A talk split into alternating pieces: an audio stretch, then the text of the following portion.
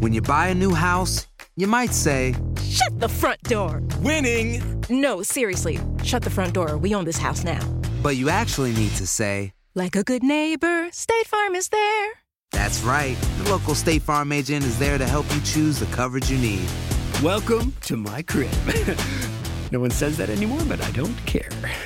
So just remember, like a good neighbor, State Farm is there. State Farm, Bloomington, Illinois. El siguiente podcast es una presentación exclusiva de Euforia On Demand. Queridos amigos, ¿cómo están? Qué gusto saludarlos. Bienvenidos a Epicentro. Soy León Krause desde Los Ángeles, California. Gracias por escuchar, gracias por descargar este podcast Epicentro semana a semana. Es un verdadero placer estar con eh, ustedes en este podcast. Vaya momento el que estamos, el que estamos viviendo en la batalla contra el coronavirus. Ya llevamos mucho tiempo, ¿no es cierto? Es decir, cuando uno ah, ya hace memoria, pues estamos hablando ya de un año y medio, más de un año y medio, de que comenzara la batalla mundial contra el coronavirus. Ha muerto mucha gente, se ha contagiado mucho más. Y aquí seguimos. Y seguimos por varias razones. Primero, porque una pandemia no es cosa de juego, ni se elimina por decreto, ni mágicamente. La ciencia es la ciencia y la ciencia indica que la batalla para erradicar una enfermedad, para vencer a una enfermedad, no pasa por la casualidad, pasa por el método. Seguir de manera disciplinada pasos para contener la enfermedad y luego para poco a poco aislarla y quizá erradicarla. En nuestro caso, el uso de mascarillas, todas las medidas sanitarias que nosotros no conocíamos, la gran mayoría de nosotros en el planeta, otros que ya habían pasado por algo así, como por ejemplo los países de Oriente, sí que conocían estas medidas, nosotros no tanto, la verdad, pero bueno, ahora sí las conocemos y no las vamos a olvidar. Y después el proceso de inmunización para alcanzar la inmunidad de rebaño. Y en esas estamos, en esas estamos. Estados Unidos se enfrenta a una disyuntiva de verdad extrañísima, muy difícil de digerir como periodista, pero también como ser humano. Porque, como decía Anthony Fauci, el epidemiólogo eminente estadounidense, esta se está volviendo una pandemia de los no vacunados. Porque los vacunados estamos mayormente a salvo. Y las estadísticas son impresionantes.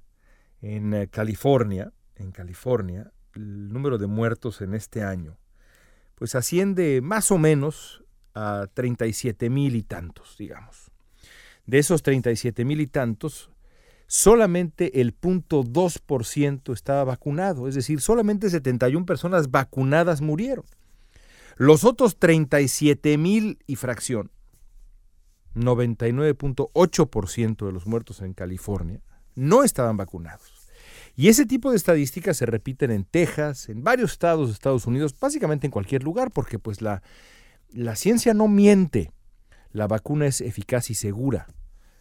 Te pones la vacuna, vas a estar sano, o suficientemente sano como para no ir al hospital y por supuesto para no morir.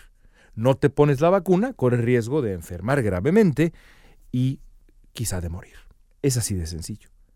Aún así, en Estados Unidos, dada la terrible campaña de desinformación que comenzó con Donald Trump y que ha seguido creciendo y que ahora, bueno, parece ser que de pronto está en pausa porque pues de pronto Fox News dijo, no, no, aquí hasta nosotros tenemos que ponernos las pilas y empezaron a promover la vacunación, lo mismo que algunos, algunos uh, políticos republicanos que también se habían mostrado reacios a hacerlo, pero la reticencia sigue.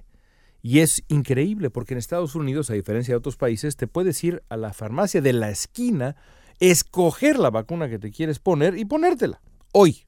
Así que es muy extraño y frustrante. Otros países no están así. Por lo menos no están así en cuanto a la disponibilidad de la vacuna, pero enfrentan otros retos. Pienso en México, por ejemplo. Mientras el gobierno mexicano machaca con una consulta popular onerosa, absurda, innecesaria, mal planteada, confusa, la verdadera emergencia se ensaña con México. La variante Delta del coronavirus amenaza con devolver al país a los días más oscuros de la pandemia. Y de nuevo las cifras no mienten, la vacunación es insuficiente y dada la virulencia de la variante Delta, el futuro se complica. Esto, ya decía yo, no es exclusivo de México, pero tampoco es una exageración. ¿eh? La nueva amenaza del virus ha obligado a varios gobiernos del mundo y a la iniciativa privada, a veces por su cuenta, a considerar medidas severas que orillen a los no vacunados a aceptar la realidad de inmunizarse, quizá no a obligarlos, pero sí a orillarlos. Y ya hay algunos que están obligando a la gente a vacunarse. Pienso, por ejemplo, en California, los trabajadores estatales, los eh, burócratas, digamos, los que son parte de la enorme burocracia estatal de California, bueno, eh, están, eh, el gobierno ya va a requerir vacunación o prueba, una de dos. Así que así están las cosas. En Francia, Emmanuel Macron ha elevado el costo social de no estar vacunado. No estás vacunado, bueno, no vas a poder acceder a esto y esto y esto y esto y esto, que es a lo que tienen acceso las personas sí vacunadas. Adelante. No te vacunes, pero no vas a tener acceso a estas ventajas. Tendrás una vida reducida. En Italia, el gobierno va a adoptar, o quizá ya adoptó, una suerte de tarjeta de salud que muestre que la persona ha sido vacunada, ha dado negativo a una prueba diagnóstica o se ha recuperado de la enfermedad. Sin tarjeta de salud no habrá acceso a museos, albercas públicas, restaurantes y un etcétera considerable. ¿eh? Todas estas medidas parecen extremas, pero tienen sentido ante el peligro. Y eso nos lleva a preguntarnos qué ocurre en México. Bueno, por desgracia, a diferencia de otros lugares, el gobierno mexicano se resiste a tomar medidas elementales para garantizar el control de la pandemia. Pienso, por ejemplo, en las zonas turísticas del país. México es uno de los destinos más populares del mundo. Qué bueno, ¿no? Qué bueno que así sea por muchas razones, pero el regreso del turismo a gran escala debería obligar a las autoridades a reconsiderar la estrategia de contención del virus. Y lo que ocurre es muy distinto. Hace unos días tuve el privilegio de visitar Quintana Roo. No había vuelto a México en mucho tiempo, en un par de años quizá. Y no había viajado al Caribe mexicano en una década. Qué bello es, de verdad.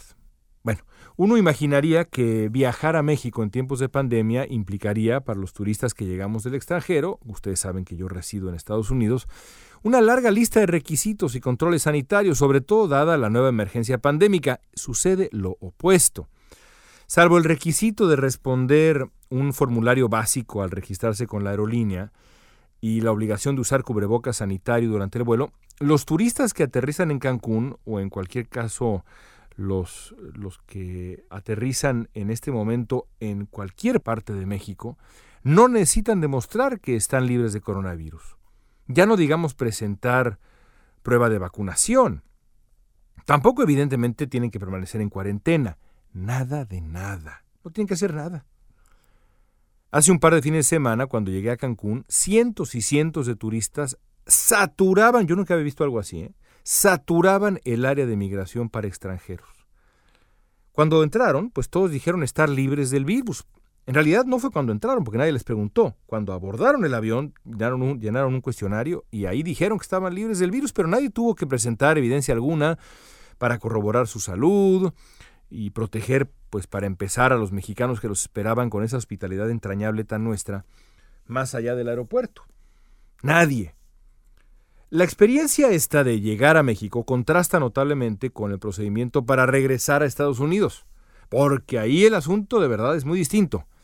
Para abordar el avión de vuelta, todos los pasajeros debimos presentar resultados negativos de pruebas diagnósticas de coronavirus, todos sin excepción. Yo me practiqué la mía con mi familia, me aplicaron la prueba en el hotel, como a mucha gente también allá en la zona turística, un par de días antes de partir, de regresar. También debimos constar dos cuestionarios, uno de la aerolínea otra vez y otro de la Autoridad Aeroportuaria Mexicana. Por último, respondimos otra entrevista de seguridad presencial, cara a cara, que incluyó preguntas sobre control sanitario.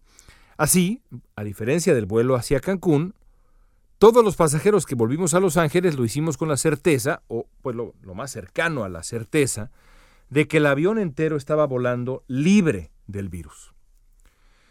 Las consecuencias de la negligencia mexicana, cuando uno hace y marca este contraste que les describo, no han pasado desapercibidas para la, para la prensa internacional. Hace unos días, finales de la semana pasada, Bloomberg registraba el aumento de casos de coronavirus en la península de Yucatán y también en Baja California, que son pues los dos grandes destinos turísticos de México, que atraen a millones de estadounidenses entre los dos cada año. En junio, por ejemplo, llegaron dos millones de turistas a Cancún. Y de nuevo, nadie debió comprobar que se había vacunado o que estaba libre del, del coronavirus. Nadie. Esos turistas convivieron con miles de mexicanos que se dedican a la industria de la hospitalidad. Uno supone que la mayoría de esos empleados de hotelería y demás, pues son relativamente jóvenes, ¿no? Digamos, ¿qué edad tendrán? 35, 40 en promedio. En Quintana Roo apenas ahora ha empezado la vacunación para los mayores de 30 años. El riesgo ha sido evidente en los meses anteriores y lo es todavía ahora, y lo va a seguir siendo por un buen tiempo. Cancún no va a dejar de ser un destino muy popular para el turismo mundial. Es una bendición que así sea y es justo también, porque de verdad hay muy pocos lugares en el mundo que se le comparen al Caribe mexicano. Pero las autoridades tienen una deuda con la gente. Su obligación es proteger a los mexicanos. Requerir una prueba negativa de coronavirus a cada turista que ingrese a México suena, suena así, suena como una medida radical. A cada turista, pero ¿saben qué? No lo es. Y aquellos de ustedes que viven en Estados Unidos y que escuchan Epicentro sabrán a qué me refiero, porque en Estados Unidos es muy común hacerse la prueba para poder trabajar, viajar, atender conferencias, ir a la escuela y muchas cosas de la vida cotidiana. Mis hijos se hicieron una prueba semanal todas las semanas el año escolar anterior. Todas las semanas. Y entonces yo me pregunto, ¿cuántos de los millones de turistas que llegan a Cancún, o a México en general, pero pienso en Cancún, dispuestos a disfrutar de un lugar extraordinario, cuántos de ellos cambiarían sus planes si México les exigiera una prueba? ¿Cuántos realmente dirían, ah, tengo que hacerme una prueba para demostrar que no tengo coronavirus? No voy a México. Muy pocos. Muy, pero muy pocos. Y la verdad es que no hay tiempo que perder. Porque entre otras cosas, el virus se alimenta de terquedad y de codicia. Amigos, gracias por su atención. Nos escuchamos de nuevo la próxima semana y nos eh, vemos, nos seguimos, dialogamos en redes sociales. Estoy en eh, Instagram y estoy en eh, Twitter como arroba León Krause. Krause, K-R-A-U-Z-E, para quien no tenga claro cómo se escribe mi apellido. Ahí estoy siempre dispuesto al diálogo, a la charla y también, ¿por qué no?, a la discusión, al debate sabroso. Hasta la próxima semana, gracias por su atención. El pasado podcast fue una presentación exclusiva de Euphoria On Demand. Para escuchar otros episodios de este y otros podcasts, visítanos en euphoriaondemand.com. Boost Mobile tiene una gran oferta para que aproveches tu reembolso de impuestos al máximo y te mantengas conectado. Al cambiarte a Boost, recibe un 50% de descuento en tu primer mes de datos ilimitados. O, con un plan ilimitado de 40 dólares, llévate un Samsung Galaxy A15 5G por $39.99. Obtén los mejores teléfonos en las redes 5G más grandes del país. Con Boost Mobile, cambiarse es fácil. Solo visita boostmobile.com. Boost Mobile, sin miedo al éxito. Para clientes nuevos y solamente en línea, requiere AroPay. 50% de descuento en el primer mes requiere un plan de 25 dólares al mes. Aplican otras restricciones. Visita Boost para detalles.